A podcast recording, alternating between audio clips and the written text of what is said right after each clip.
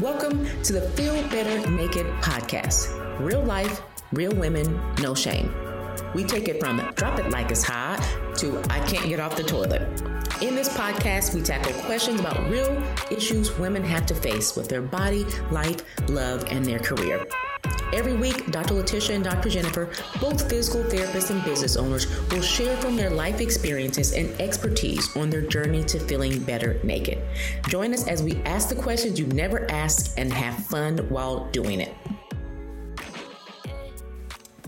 Hey, hey, welcome to another episode of the Feel Better Naked podcast. I'm Dr. Letitia. I'm here with my wonderful lovely co-host dr jennifer my girl for 20 well we won't say how many years. But anyways that might that might be aging us a little bit and we're still young fly and fit.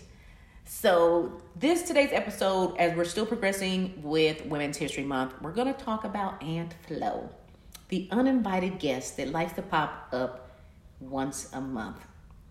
So basics all about menstrual cycles what's normal, what's abnormal, um, some other things that can that definitely relate to our women's health as well.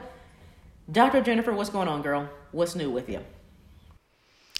Oh, we're just plugging through in Georgia. Elementary age students, I think third grade as it starts. I only got one kid doing these as these standardized tests. So we got the heavy, heavy homework, getting all the grades where they need to be, um, but it's called the milestones testing here in Georgia, and they take it once a year. I think when I was in elementary, it was like every three years. I don't remember. I'm getting you already aged us at the beginning. I don't even know anymore. But I just like I don't think I had all these tests every year, so we're just getting prep for those and um, enjoying our soccer season with our uh, oldest. It's nice to um, take her to practice just because the kids and I get to be outside and enjoy the beautiful spring here in Georgia. What's going on with you? Nice. Well, we we all have the good old bipolar weather in Indiana. So we could hit the first day of spring. We could have six inches of snow, or it could be sixty.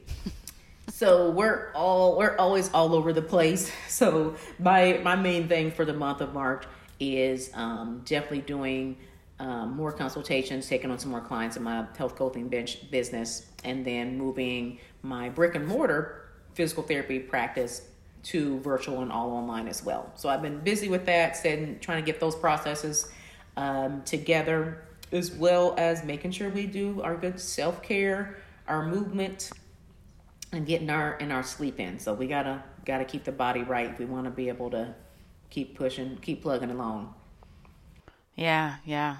Um, so menstrual cycles, periods, Aunt Flo when I was in eighth grade, and if any of my friends that were in that grade with me listened to this, for some reason we called it our house. So we had this notebook that we would share, and we'd all talk about, I got my house today. I don't know why we did this. why we but we come up with these code words, right? And so I've got a lot of words on this, and I'll try to not be as passionate about it as I can get.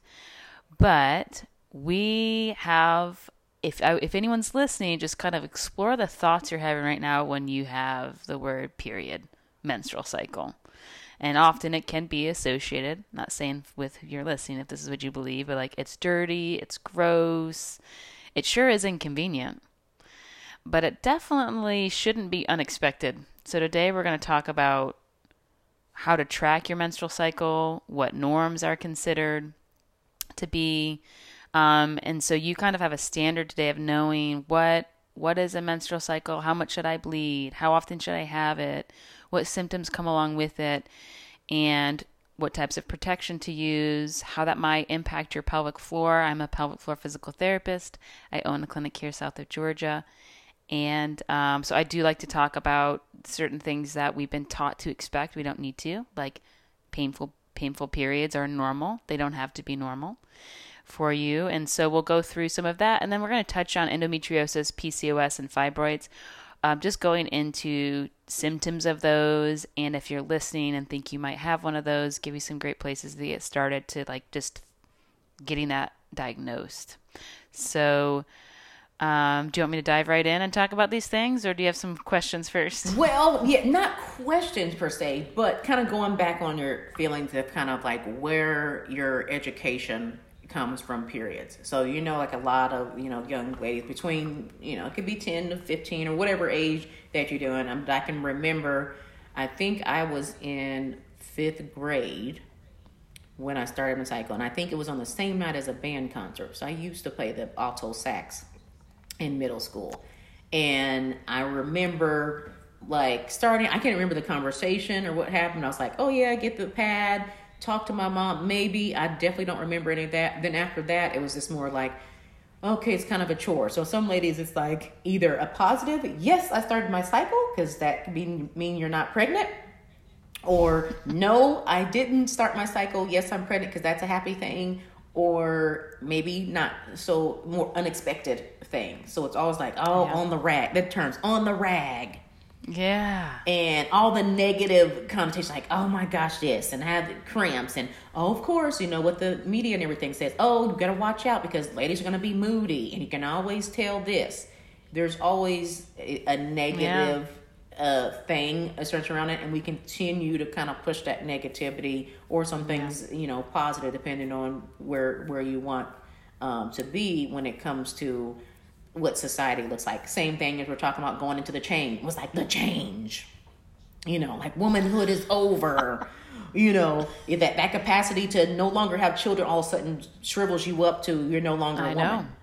And that's another thing that you know we could talk about in another episode as well but really i think this is really valuable for ladies to have so you can look at what's normal what's yeah. abnormal and then knowing that there's resources out there for you yeah yeah love all the things you brought up want to dive into what normal is and we um, could always have a part two on this situation of where this thoughts of it being gross or it is annoying. Like, let's just be honest. For anyone listening, if you're in a business meeting or if you're out with your kids in the grocery store, whatever you're doing, all of a sudden you feel a gush of blood. It's like really hard to focus, right? And symptoms that come along, like just always talk to my spouse, like I'm in a session with a client and then I'm all of a sudden I feel it come on for me. I, it's pretty, it's not unexpected for me because I track things. So I know about when, but not to the minute.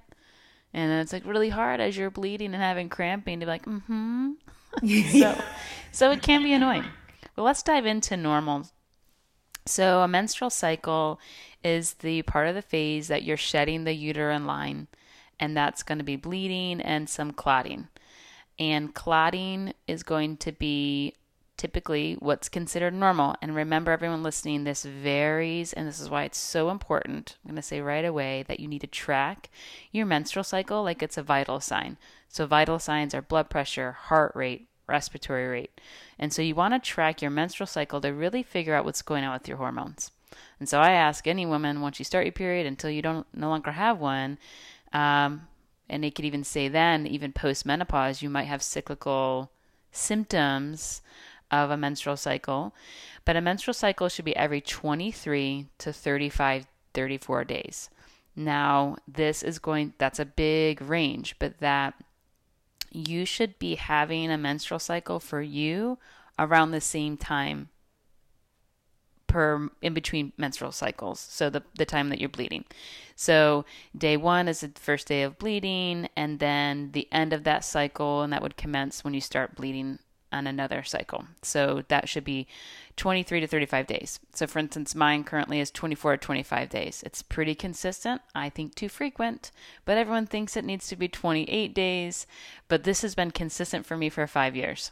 I don't like that it's so close, but it's not irregular. Irregular is going to be uh, maybe I'm at 21 days, and then the next month I'm at 36 days, and you're having this big variance in between. Maybe I skip a period, so that's irregular. Um, the length of bleeding ranges between four to six days. Again, this is a range, and if you're tracking what's normal for you, you're going to know what's normal. Um, usually, you're going to bleed heavier. Some people have some spotting, then they bleed heavy, and then it tapers off. Again, I ask if you're listening, there are, I know iPhone has um, the health app that you can track. This is what I use because there's no advertisements, but there's like what, a gazillion menstrual cycle tracker, but I didn't like the ads. But you can you can pay for it without the ads. So get an app to to track. Um, and for those of people trying to um, to get pregnant, they're already doing this. But people who are trying to avoid pregnancy should also do this. and then if you're not trying to do either of those, yes, tracking is important so you know the amount that you should bleed.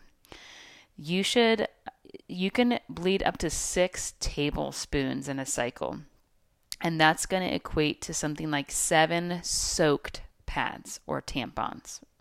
Now, I would say tampons have different absorbency. So I would go more off of um, a pad than I would uh, a tampon. But during your entire cycle, soaking up to that many. So, not just using them and having some light blood, but y'all know if you're listening when a pad is soaked, right? So, um, and then we look at clotting, you're going to pass some clots. That's just going to look like mm, a heavier tissue, but we don't want that, you know, bigger than definitely not a golf ball, right? So, if you're passing golf ball size, they should really be if you have your fist, you hold out your palm, like the center of your palm smaller than that. So, we're looking like a I used to play with marbles, but I don't think people play with marbles anymore. the, the ladies listen to this know what marbles. yeah, you know marbles, right? If it's a marble, we're good, right? So, but if we're pushing, you know, I have clients that huge clots they're passing, right? They have PCOS, endometriosis. So when we're going to talk about symptoms of that, and then cramping, this is a, a thing I want to debunk. Like, you don't have to have painful periods. So, if you're having painful cramping, it's common, but it shouldn't be disabling you. And if it is, you got to talk to your gynecologist and get to a specialist. Because being bent over and ibuprofen's not you know helping with the cramping, that's that's severe cramping. So um, and then I want to talk about just and then we'll stop with all of the the sciency part about this, but you have two phases of your menstrual cycle. You have the first phase where you're going to bleed and then you ovulate. And ovulation's about midway through your entire cycle. And so some people will get some ovulation cramping.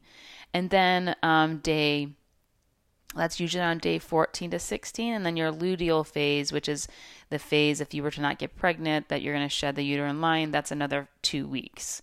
So it's somewhere roughly around four weeks for pe- individuals. But if you're tracking, you know what's good for you. And yes, everyone, there are spikes in hormones.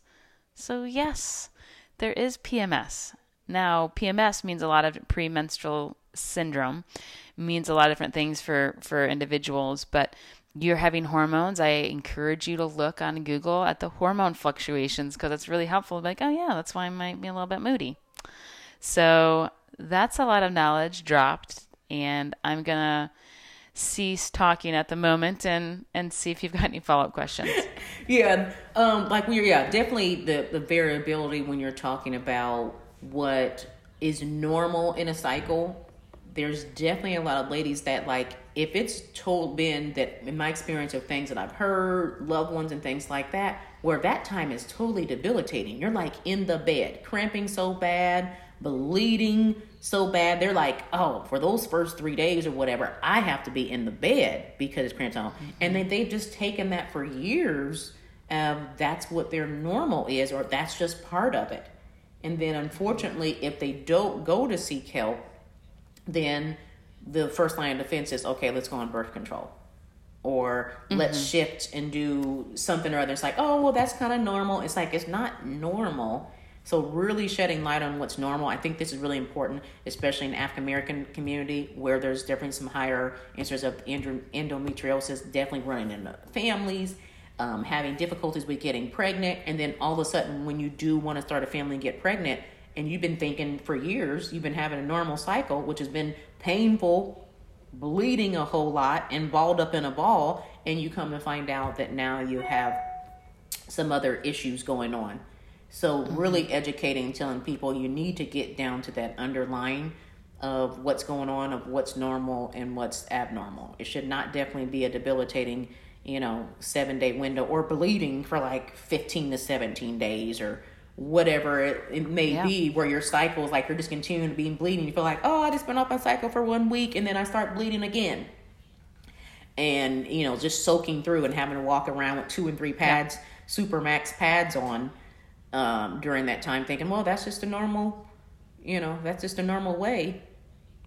Yeah, and I think when people are bleeding a long, long time and it's that extreme, they tend to like they get help a little quicker because now we're when we're bleeding that much, you're starting to go into anemia, and anemic is going to be low energy, like literally can't get off the couch, brain fog, difficulty concentrating, fatigue, all those things it's that also you've got the people that are on, and this is what Dr. Letitia and I talk about a lot people that are on that borderline, like it's not that bad, but you're still having some of these symptoms because PCOS, endometriosis, and fibroids, those symptoms vary for individuals. It's that we have to be very careful as women not to do comparative suffering. Where if you're listening in, and you're like, well, I have some of those things, but it's not as bad as that it's still if it's interrupting your life and it's it's hard for you to function because of it, got to talk to your gynecologist. Birth control, I believe, has its place. I'm not anti anything. But when we look at research, we know that food and movement by far help us with hormone homeostasis. And um, endometriosis, we will talk about here shortly, is not curable. It's something we live with, and it everyone has different um, severity levels of it, so you've got to get diagnosed appropriately. But we do know, and I'm gonna in our show notes, we're gonna drop some really great people to follow on endometriosis, um, because getting the resources is important. So we'll go into endometriosis in a second, but let's talk about the types. I get a lot of questions as a pelvic physical therapist. What should I use when I'm menstruating or bleeding? Um, and so there's different types. We've got the pads, which now we've got like organic and all the different brands. We've got tampons. Again, there's organic ones. Um, there's the menstrual underwear that you can use. Um, there's menstrual cups. There's um, menstrual discs. And there are people that just do free bleeding, which can be difficult if you got to go to work. but if it happens on a weekend, you might be able to do it. Or some people will do that at night. They'll free bleed at night, and that's essentially putting down, you know, an absorbent pad, and you don't, you know, uh, sleeping with underwear on just because that's what that feels good to their body. None of none of these are wrong. I get a lot of questions as a pelvic physical therapist about inserting things in the vaginal canal because some people that are dealing with painful cramping, painful periods, endometriosis, PCOS also deal with pelvic floor muscle dysfunction meaning those pelvic floor muscles aren't too happy, and neither is the vaginal canal. So there is no um, right or wrong thing to use. Menstrual cups, tampons, and discs, you've got to insert something and you've got to take it out. And taking out those cups can be tricky. And the, the discs also, because the blood is just everywhere. So it's like a murder scene. like, what has happened here?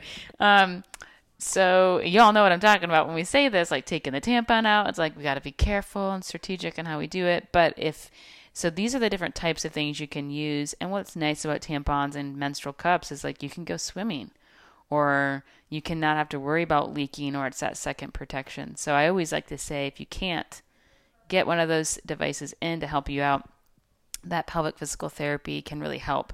And that's something we do help people with, help tolerate. So those are the different types of things. I've done all of the different types of things, uh, except for free bleeding, because that's just not something I knew about as a as a kid. But do you have a preference, Dr. Letitia? Yeah, that that whole free bleeding situation, it just reminds me of like Laura Ingalls Wilder back on Little House on the Prairie or something that they didn't have. yes. Let me get on the rag, like the term being on the rag, where you just yeah. take a rag and they were using rags for that. Said that's definitely not my cup of tea. But I've kind of transitioned in, in the year, actually just recently, um, with playing in sports. I learned very early about using tampons because it's very hard to run up and down the court with the old big, you know, we before they start doing these different sizes and shapes of pads. You had that big old gawky thing like you had a diaper on when you're, you know, when you were walking around with the diaper on I played basketball, ran track, not comfortable to be able to have those. So tampons really early. Now it then transition into having some more things that make sure they didn't have any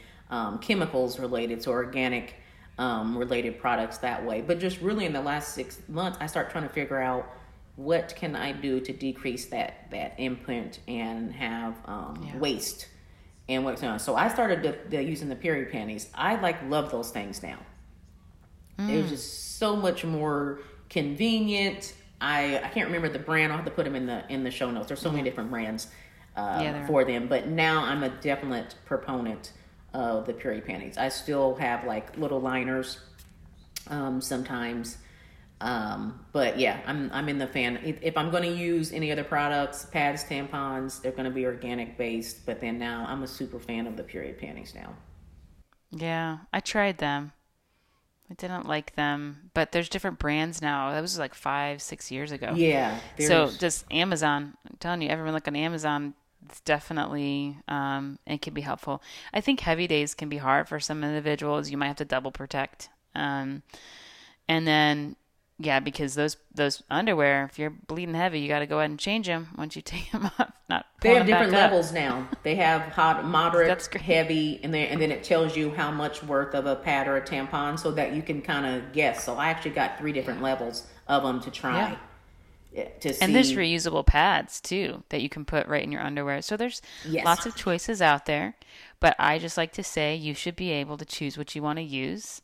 And if you feel like you're not able to use one of those things, yes, talking to your gynecologist, but a lot of them aren't totally aware of pelvic physical therapy. So if you're unsure of, of what that is, I encourage you to follow um, my channel here. And there's lots of pelvic PTs to follow. But moving into some of the mentality around like being on the rag or it being dirty.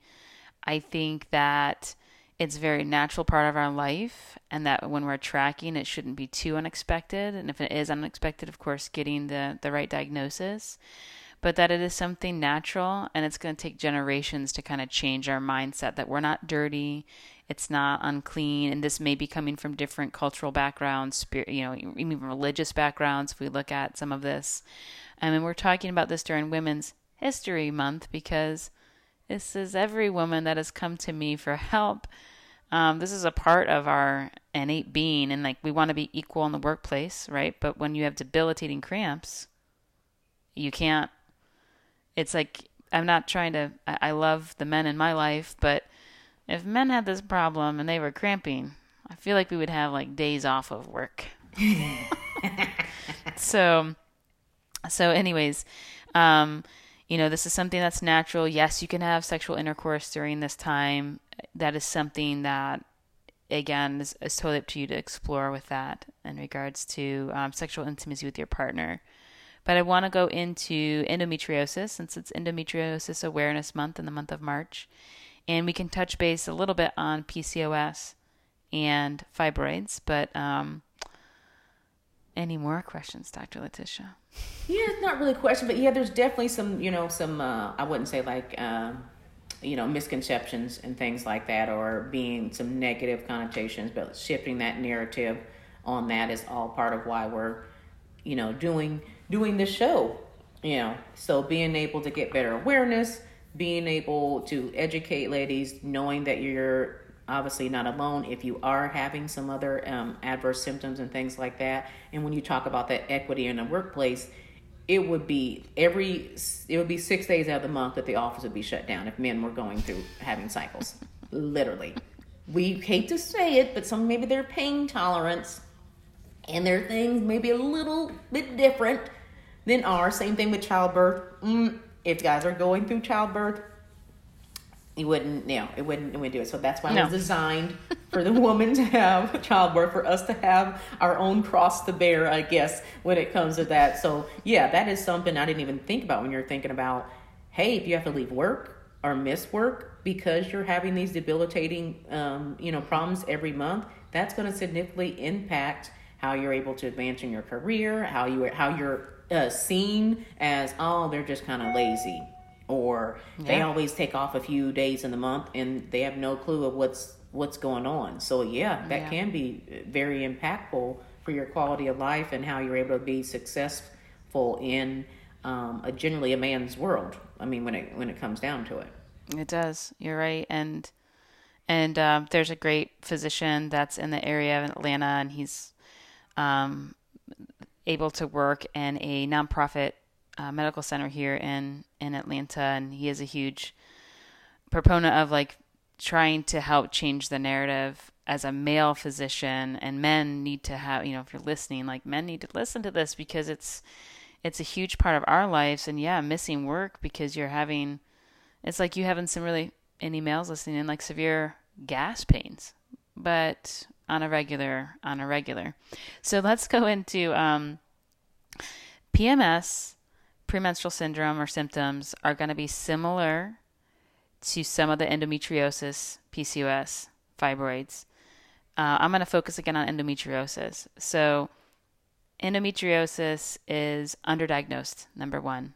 And a lot of women are suffering from this, and it's mismanaged, mistreated. Um, symptoms are going to be what people are going to say is killer cramps. Like Dr. Letitia, like you're curled up in a ball and you can't even stand upright, right? And again, this is going to vary per person. You do not have to have all of these symptoms to be diagnosed or think you might have endometriosis heavy or irregular periods, nausea, vomiting, diarrhea, or constipation, pain when you urinate or pee, pain during uh, sexual intimacy, sexual intercourse, fatigue, brain fog, and infertility. Um, some of these symptoms can be cyclical, or you might have them your entire cycle. Migraines is another one, right? So, when you're looking at endometriosis, again, we're going to drop a few accounts in our show notes for you to follow that are really informative on educating. And thankfully, women are the pioneers on this. Women who suffer from endometriosis are the pioneers on this because it's been life altering for them. Um, but it it's different for each individual, which is why it's so important if you're listening in to track, even if your periods are irregular, from the time you start bleeding, start tracking things because you could miss periods with endometriosis um, it could be a cause for infertility. So um, it's just different per person, which is why it's so difficult to diagnose. And it's it's not, and we can go into how it's diagnosed. So it's not by CT scans. It's not confirmed with MRIs. It's not confirmed with ultrasound. So everyone listening, if you've suspected you have endometriosis and you've had a CT scan, an MRI, or an ultrasound, and they said you don't have it, that's not supported by the research. So the research tells us the only way to really know is a laparoscopic procedure to go in and actually see if you have endometrial tissue that has grown outside of the uterus. It could grow into your colon, small intestine.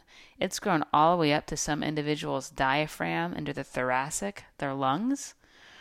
Um, and when you've got it pretty severe, you're going to probably have all these symptoms. These symptoms don't mean you have it. You've got to have the procedure to rule it out, and it has to be done that way.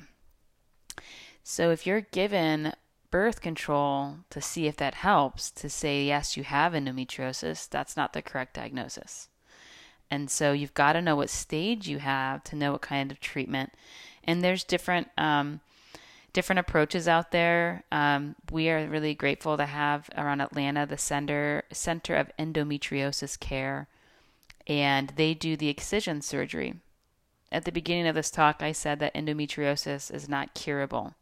It is a condition that you live with, but you can manage it really well. It's basically inflammation um, on steroids and excision surgery, you can get great benefit from that. Is it a long term fix? There's got, I, I, would say it's like Dr. Letitia and I always talk about, it's a team approach.